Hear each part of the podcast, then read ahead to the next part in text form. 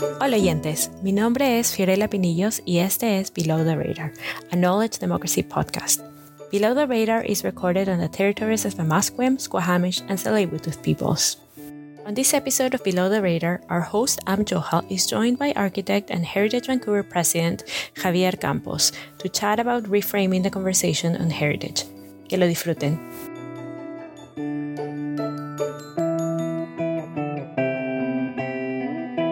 Hi there. Welcome to Below the Radar. Delighted that you could join us again this week. We're really excited to have Javier Campos with us from Heritage uh, Vancouver and many, many uh, other things. Uh, welcome, Javier. Thank you. I'm glad to be here. Yeah, uh, wondering if we can begin with you introducing yourself a little bit. I certainly can. I, though I think that we're going to be talking about heritage. So even before I introduce myself, I think it's important to um, talk about that this conversation will be framed around Vancouver, which you know is a city that's existed uh, less than 200 years, and it's certainly important to acknowledge that in any talk about heritage, we need to know that this land has been inhabited for thousands of years before the settlers arrived, and the fact that this talk will likely be framed around Western concepts in the city of Vancouver. That this should certainly not be taken as a sign that we're not in need and important need of addressing the detrimental leg- legacy of uh, the colonial project that we have here. Having said that, my name is Javier Campos, and I have been the president of the Heritage Vancouver Society for the past eight years. Through those eight years, we've been working very hard on reframing the heritage conversation and the um, ideas that we use to frame heritage. Uh, I'm also the principal of Campos Studio, which is a design firm based in Vancouver that draws on the uh, Pacific Northwest critical regionalist tradition.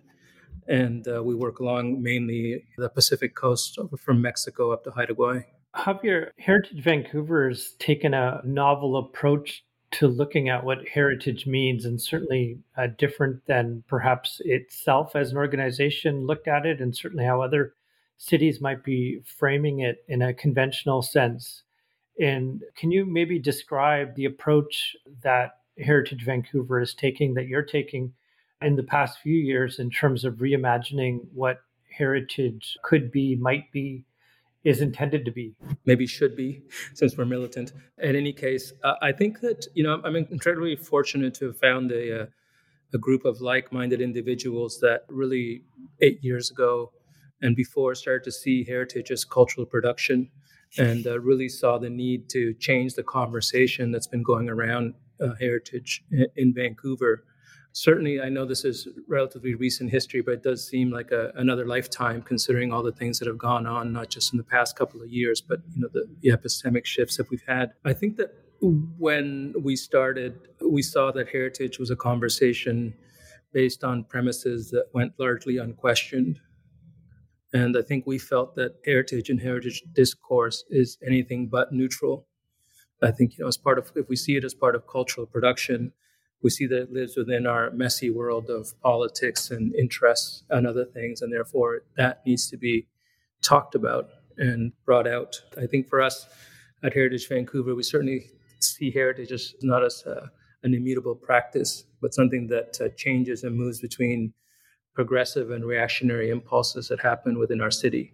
And this is an important change for us. You know, it's incredible, incredibly important for us to let people know about heritage because it's one of those things that is almost like world peace or something. It's some general statement that people think it's something, but it's actually something else. I'm not sure that, you know, you can ask everybody, they'll give you a different answer, but certainly everybody thinks they know what heritage is. And it's really for us very contested ground that needs to be explored.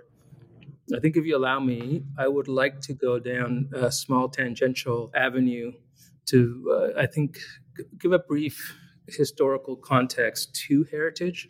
I think it's important for us to understand where it comes from and how it's been conceived over time in order that we understand where we are with it now. I think, you know, it seems that heritage has been around forever, but really heritage as we know it now was invented in the in the late 1800s in England.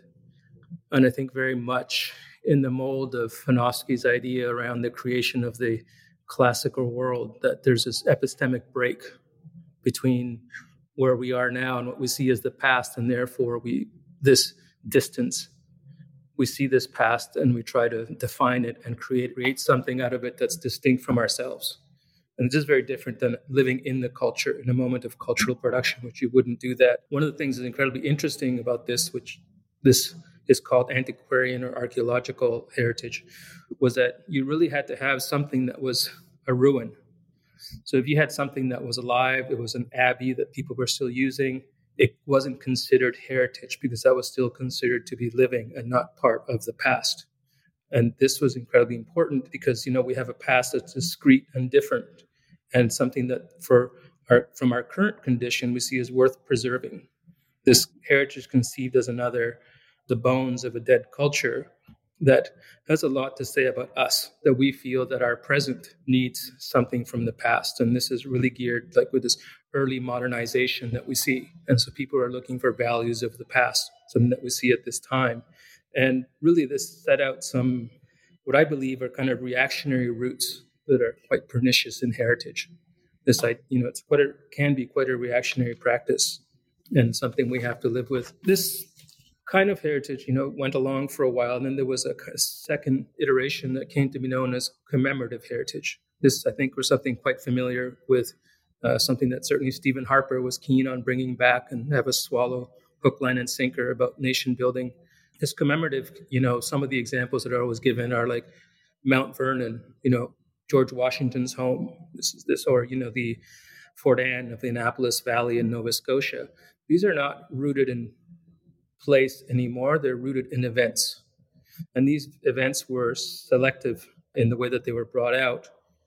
You know, we see this this shift from object to events uh, is there events that are significant to nation building and the creation of a myth. And this is a place where heritage develops some really dark roots, I think, because by tying itself to the creation of these myths and the advancement of the colonial settler project, it begins to silence the voices of those who are inconvenient and oppositional to that end. And so we see a lot of exclusion in heritage and the creation of this one story. And I think this is a legacy that remains with us today as part of the heritage discourse. Then we see a kind of other shift that happens as society becomes more technocratic. And so the late 19th century, earlier 20th century, where heritage really adopts the role of the expert or the arbiter of excellence or some idea that we can get to something that was the epitome of whatever we're looking at. And one of the things is, you know, Williamsburg in the United States, it became Williamsburg, and that was the style, and that's the thing, and it spawned a complete industry around this.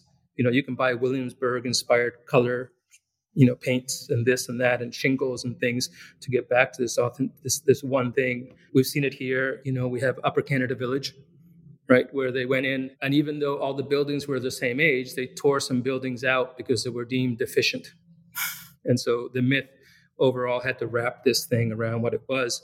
And it's something that's ongoing today that's uh, you know somewhat disturbing to me because it's this erasure and changing of history. I was at the um, National Trust Conference, and somebody was talking about Lunenburg in Nova Scotia. And there's these houses, and they have two, the style calls for two venting dormers on the roof. And so they were renovating an original house, right?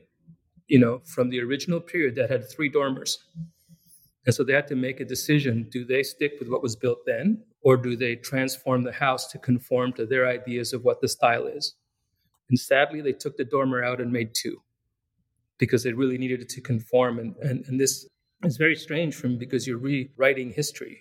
And this really brought about this idea of the, you know, that we see in a kind of legacy in our city around what we, either what we call character or the craftsman style and all these ideas that become prescriptive guidelines that create this idea of fake heritage and Disneyfication. And that remains, of course, to this day these are kind of three contesting all these, these these type of tendrils. And one of the things that you know is old but new to you know relatively new to, to a lot of heritage discourses is you know after the post birth of the environmental movement we saw much more interesting interest in a holistic approach you know, of, of a system of something that was larger than the object and to create these pockets these ecological pockets and it is called ecological heritage.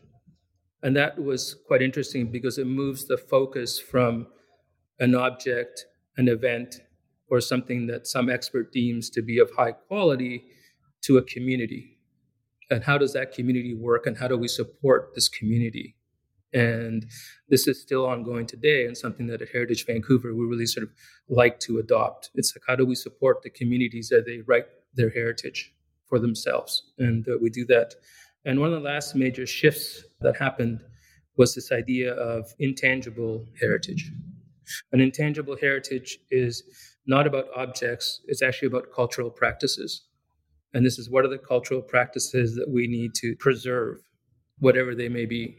And this is about knowledge transfer. And this, these are deemed to be important things that we have. I think to us, the real point of this digression, you know, was to understand the work of Heritage Vancouver and what it's based on, and to actually understand the history of heritage and what we are in opposition to. These ideas that keep going on here. I was hoping to give a sense of the complexity of the discourse and to ensure that sort of more current ideas around heritage circle around cultural production and that they're rooted in, in, in the communities that they're based in. This isn't your grandparents' Heritage Vancouver. This is today's Heritage Vancouver. Exactly. And there'll be a tomorrow's Heritage Vancouver. Exactly. We'll have all those Heritage Vancouvers that we need to have. And yeah. it's no joke, but it's certainly something that we talk about because we certainly at the It's a Society talk about, you know, it'll be somebody else's, they'll change. And uh, we, we base it on this idea that our whatever we think today may not be good tomorrow. Javier, there's some uh, important processes that have been unfolding in, in recent years, including conversations around the Heritage Action Plan at the City of Vancouver, the early beginnings of a citywide plan consultation. You recently spoke on a panel on complete neighborhoods related to that. And what are your some of your thoughts on the as the city develops its own plans, kind of what some of the blind spots uh, might be, particularly as it relates to how heritage is thought about, but also at the level of of neighborhood. I mean, this this is a very interesting conversation to have. You know, the Heritage Action Plan was a very well intended, progressive leaning piece of work that was undertaken at great cost. People devoted a lot of times. It was significant for us to revamp the heritage policies that existed for 25 years, but you know ultimately it's a moribund document. It hasn't gone anywhere, not really through any fault of its own. It's just that the ground that underpinned the principles on which the Heritage Action Plan was based suddenly shifted in a radical way. And so that was one of those cases where what they were thinking five years ago no longer had, you know, the relevance that it could have had. Had it been done 10 years before, it would have been a fantastic document, and now it's not. But that really speaks to the point of how, how much things have shifted. And so I think it'll be an interesting document to see how to resurrect some of the things that are in it, you know, in terms of heritage practice, but it's certainly there. As for the city plan, it's it's it's very difficult. It's it's been a rather opaque process, and the city has really tried to shift. I mean, they went kind of hard right on preservation, and then they went you know hard progressive on on trying to do reconciliation, and we don't know a lot about it, honestly, of some of the stuff, but. Uh, you know, in my opinion, I think one of the main things it can do and address is to for, for heritage to recognize and address the role which heritage discourse has played in systematically excluding communities and the voices of those whose story didn't conform to the colonial narrative that Vancouver heritage policy is based on. I'm wondering at the level of the neighborhood, what are some things that the city could be looking at, or perhaps examples from other cities in terms of the preservation of neighborhoods from a from a heritage perspective?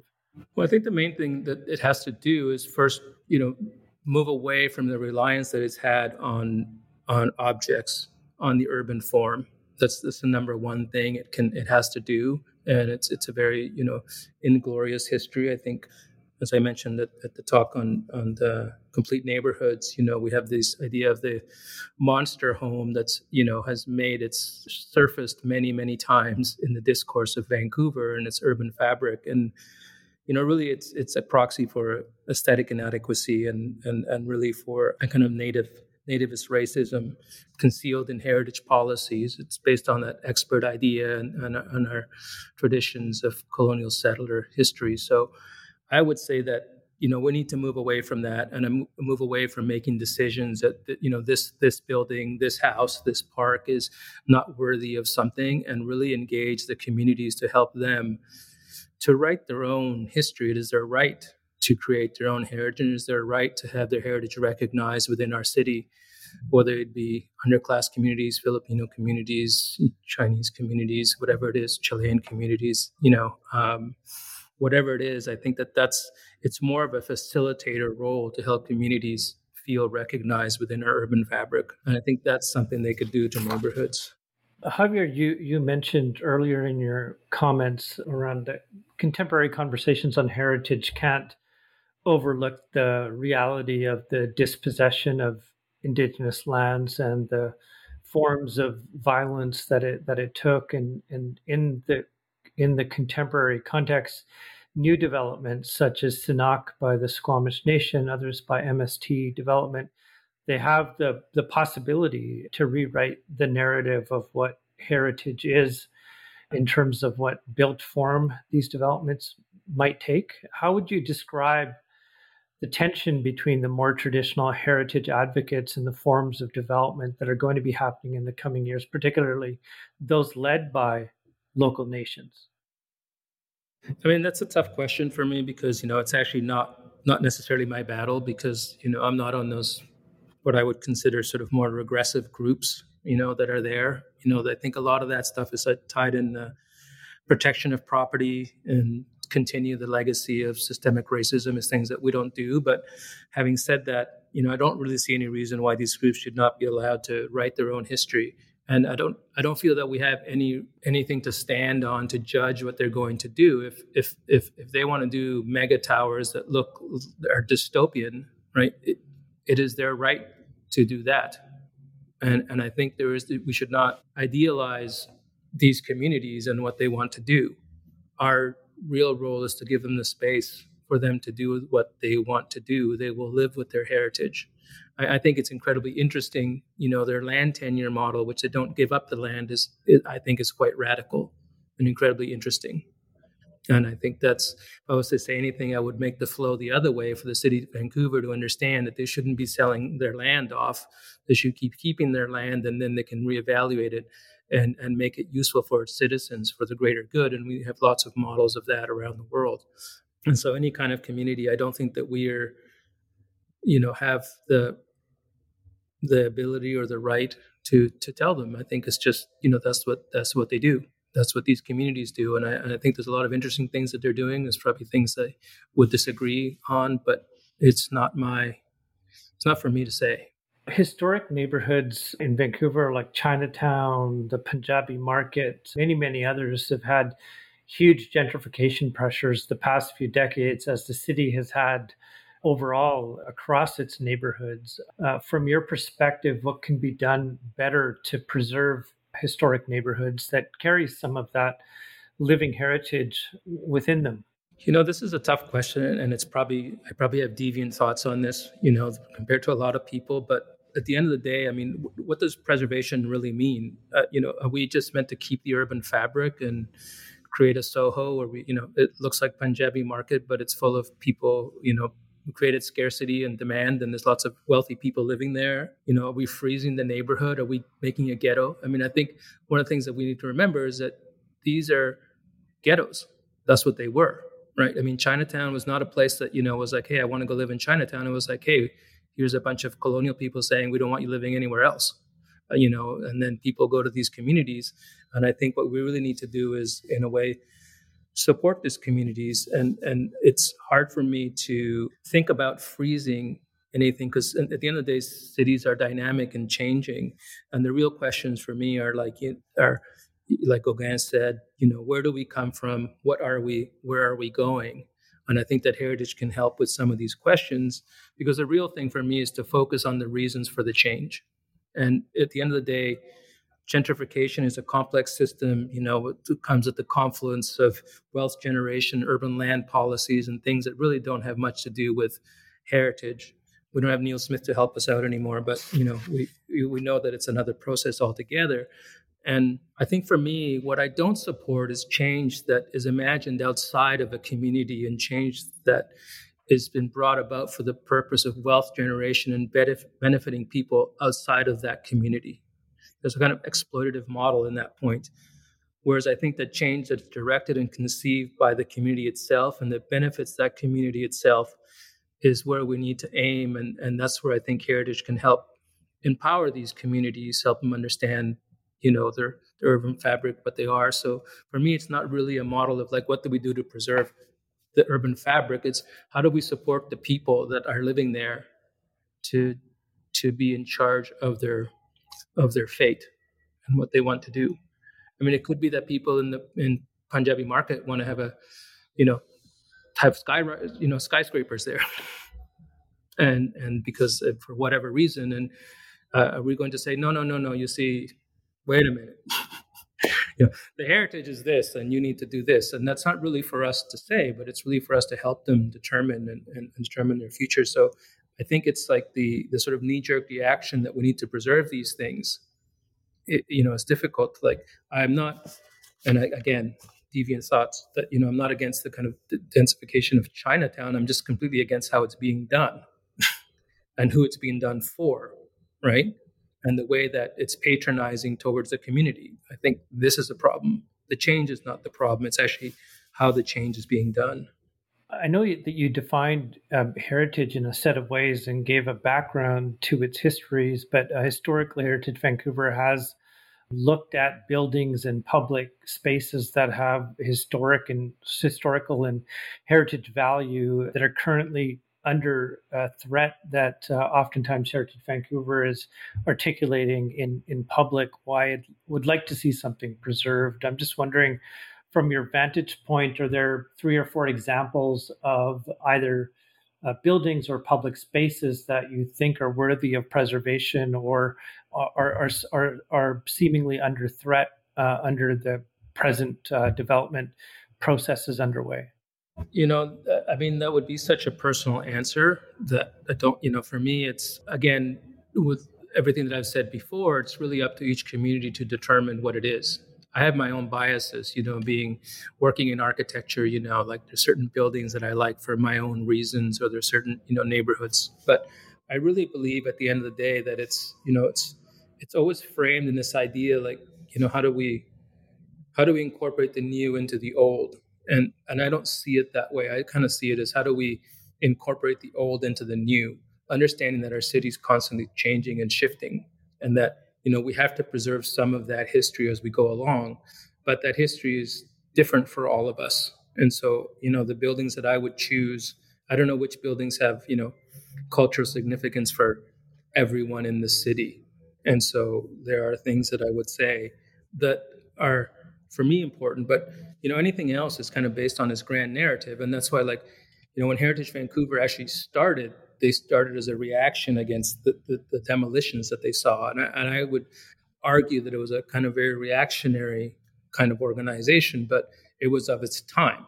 That's what it was of its time, and it didn't question things. And you know, they they want to save old houses and things, and they, you know they did save things like the you know they helped save the the Lionsgate Bridge, and they worked on the Burrard. You know, they work on big projects as well. But you know, those days of the grand narrative are no longer with us, or if they are, then you're in a different different political sphere as far as you know. I, I would see it, and so I respectfully don't want to answer your question.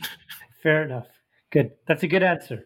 What are some examples of other cities from your vantage point that you think are taking a more progressive approach to heritage in the way that you've described it historically, some of the uh, the kind of contemporary tensions uh, inside of the question of heritage. What are places that are looking at these questions in, in a far more interesting way than we are than we might be here? You know, again, it's it's a difficult question because each city is an individual city and translation is difficult. But in general, I think I would say that uh, the cities that are doing good heritage work are the cities that understand heritage as cultural production and their heritage programs are cultural programs you know and we have a lot of that you know there's, models in, in, in vienna and other places. And i think that the ones that i would consider that are not doing well are the ones that are clinging on to the idea uh, you know with a single-minded focus on the preservation of urban form whether it be buildings or things it's not that preservation is not important i mean i'm not i'm not people always confuse that when i talk that i'm against preservation but it's not. It's actually it, it's a, really for me a question of why and for whom. Those are the two important things when we do preservation. And the cities that are have programs alluding to this are doing a, a very good job in my mind because they're being progressive and, and leading the way. Javier, I'm wondering, we haven't had a chance to speak about what you do besides your voluntary role as president of Heritage Vancouver. You do have an architecture studio practice. And wondering if you can talk about the kinds of things that you're thinking about now and, and working on now in, in your other work. Yeah, I mean, you know, I think, you know, in our studio, definitely, you know, one of the things our, our studio is based on, and it's this idea that uh, some of the things that carry over to Heritage Vancouver, I mean, we certainly don't believe in grand narratives and, uh, we certainly are very rooted in, in the idea of place and culture as we work. And you can see is rising out of the uh, critical regionalist tradition that's spawned here in, in, in, the West Coast of being, you know, having uh, buildings that are rooted in place. I mean, for us, if we do something successfully, we would imagine that you can't take that building and place it anywhere else like for us that, that would be something and we keep exploring these ideas as we work along the coast i think as you know we work all the way from baja california and mexico up to haida gwaii and we are in different climatic zones and they allow us to explore very different ways of inhabiting space and based on the climate we pay a lot of attention to you know the things that people pay attention to we're kind of excited you know we're uh, we just uh, got published in a, in a, book on small houses, which is very exciting out of Barcelona. And then we're in a small exhibition in, in Venice and dying to go. But, you know, I'm not sure that Trudeau has sent me the letter that I can actually go to Venice. uh, which was a funny show because it was called the 100 Best Houses. It was supposed to happen last year. Now it's a 140 Best Houses. they just added a few for this year. Uh, so, anyways, so we're hoping to be able to do that and you, you've had a practice very much built around for a very long time around sustainability and ecological approaches to architecture as well, right?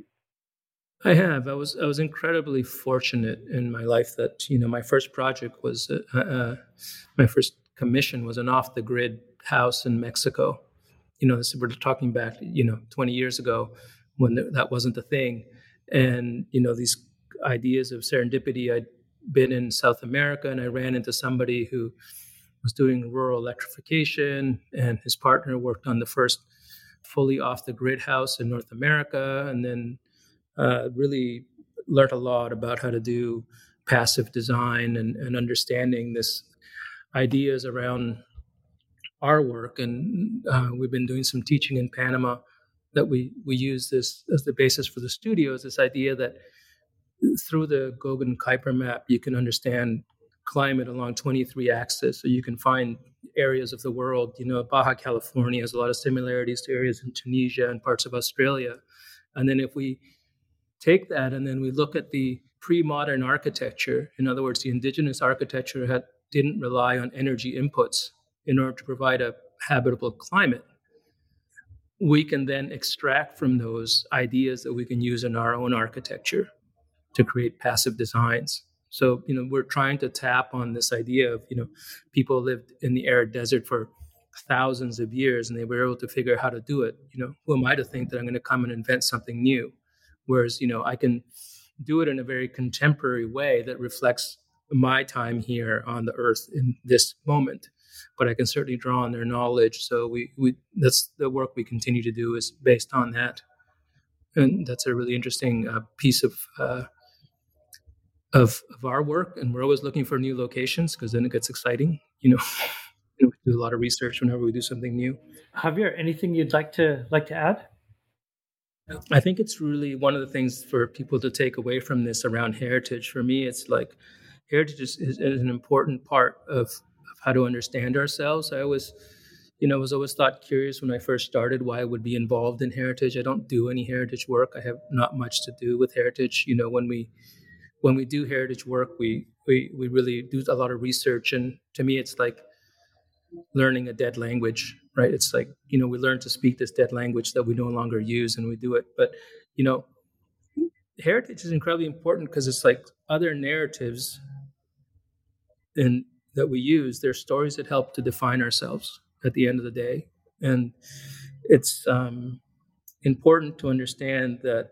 you know as much as we tell ourselves these things, these stories can also define the limits of our thinking right so it's it's it's important to question those because they also limit the possibilities of the future if you're too entrenched in your discourse. We need to understand that heritage is, is part of our narrative, that we need to explore it so we can have different possible futures. And I think the work at Heritage Vancouver is quite interesting because we keep exploring the idea of heritage in order to present new possibilities for the future so through understanding, you know, what we had in the past. Javier, thank you so much for joining us on uh, Below the Radar, and uh, we look forward to working with you at SFU and Heritage Vancouver to get the Shaping Vancouver series going again. Uh, thank you. Thank you very much, Am. Appreciate the time. This has been our conversation with Javier Campos. Head to the show notes to find links to Heritage Vancouver Campos Studio, and some of the other projects mentioned in this interview. Thanks for tuning in, and we'll see you next time on Below the Radar.